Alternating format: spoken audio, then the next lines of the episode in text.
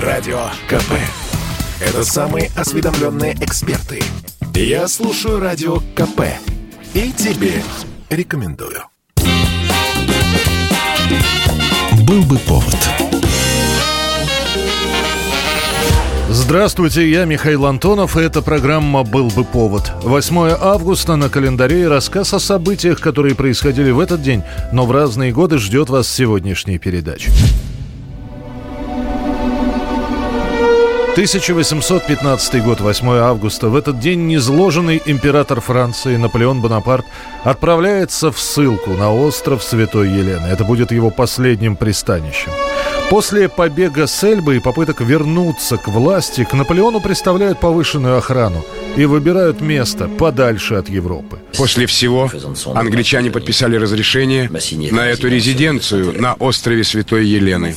Но остров Святой Елены это все же лучше, чем английская тюрьма или отправка в Россию. Святая Елена – это тюрьма.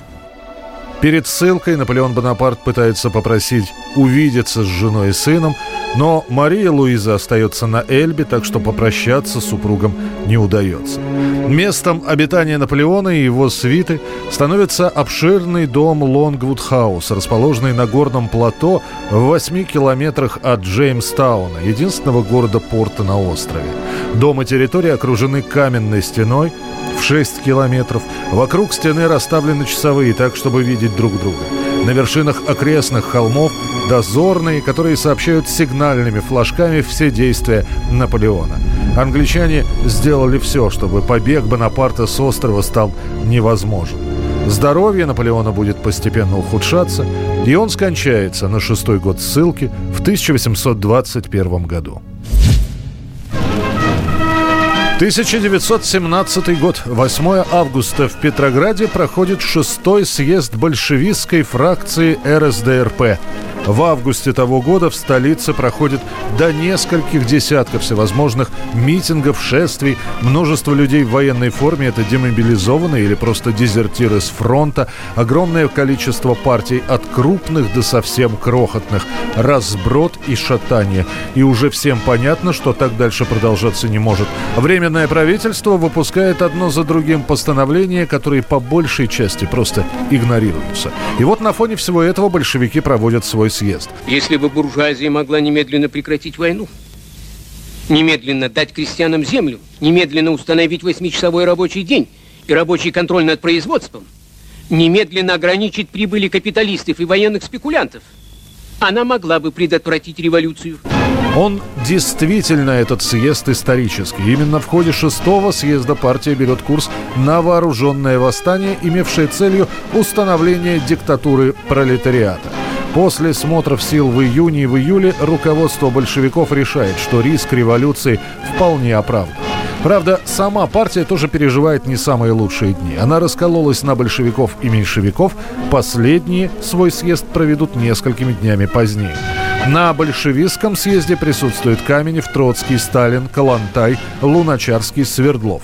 Ленин хотел приехать, но ему рекомендовано остаться в разливе. Слишком велик риск ареста. До революции остается полтора месяца. 1941 год, 8 августа. Иосиф Сталин назначается главнокомандующим советской армии.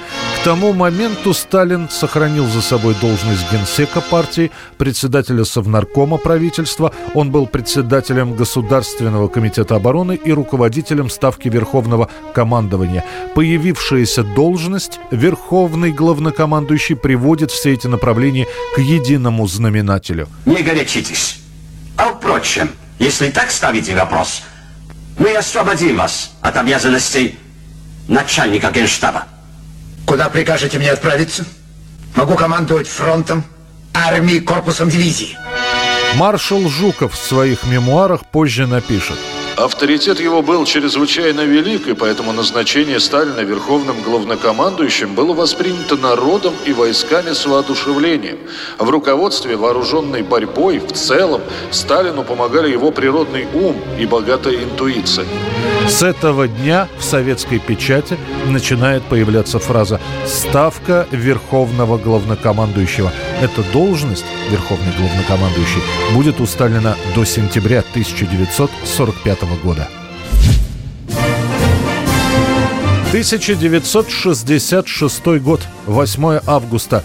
Центральный комитет Коммунистической партии Китая принимает постановление о Великой пролетарской культурной революции, вершить которую начинают хунвейбины, молодежь, которая читала только дадзибао, то есть листовки с призывами расправиться с буржуазными элементами. Но это не культурная революция.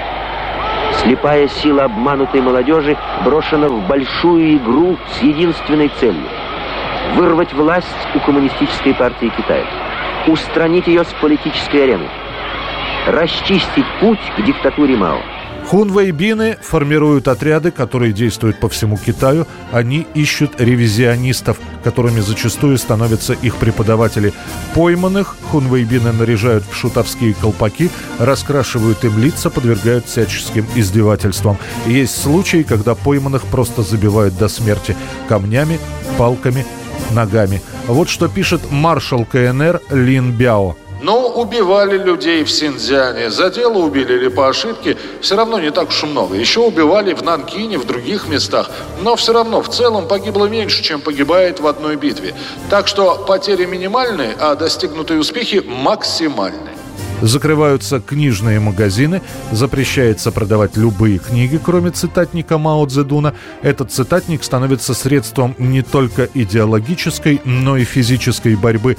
Было зафиксировано множество случаев, когда этой книгой до смерти забивают видных деятелей партии, выбивая из них таким образом буржуазный яд. Так продолжается почти год. Потом Мао Цзэдун поймет, что перегнул палку. В сентябре 67-го отряды и организации хунвейбинов распущены, главари отправлены на сельскохозяйственные работы в провинцию, некоторые публично расстреляны. 8 августа 2005 года. У берегов Камчатки успешно завершена спасательная операция по поднятию на поверхность российского глубоководного аппарата АС-28 с семью членами экипажа. Сами мы себя спасти не могли никак, абсолютно. За четыре дня до этого батискаф не смог подняться на поверхность в бухте Березовой, примерно в 75 километрах к югу от Петропавловска-Камчатского. На глубине 190 метров аппарат запутался в рыболовных сетях. В течение суток батискаф пытались сначала освободить от сетей и тросов, это не получится. Потом появится идея с помощью буксира оттащить аппарат на глубину, до которой могут добраться водолазы, но и эти попытки будут неудачными. В итоге итоге на Тихоокеанском флоте признают, у России нет возможности провести спасательную операцию и придется обратиться к зарубежным специалистам.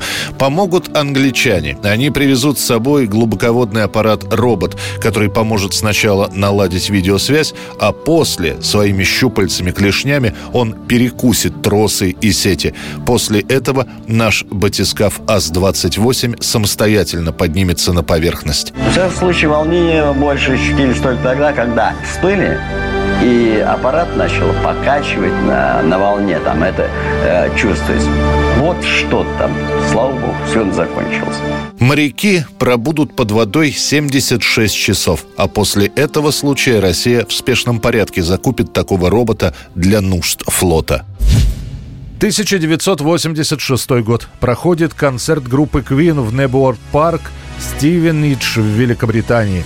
Казалось бы, обычное выступление, которое знаменует окончание тура, как и раньше, если бы не одно «но». Этот концерт окажется последним появлением на сцене группы Queen вместе с Фредди. За кулисами Фредди Меркури скажет своим друзьям «Боже, я больше не могу, все мое тело пронзает боль». Фредди часто жаловался своим друзьям на усталость, но никто из группы и поверить не мог, что на этот раз классический состав Queen навсегда попрощался со зрителями.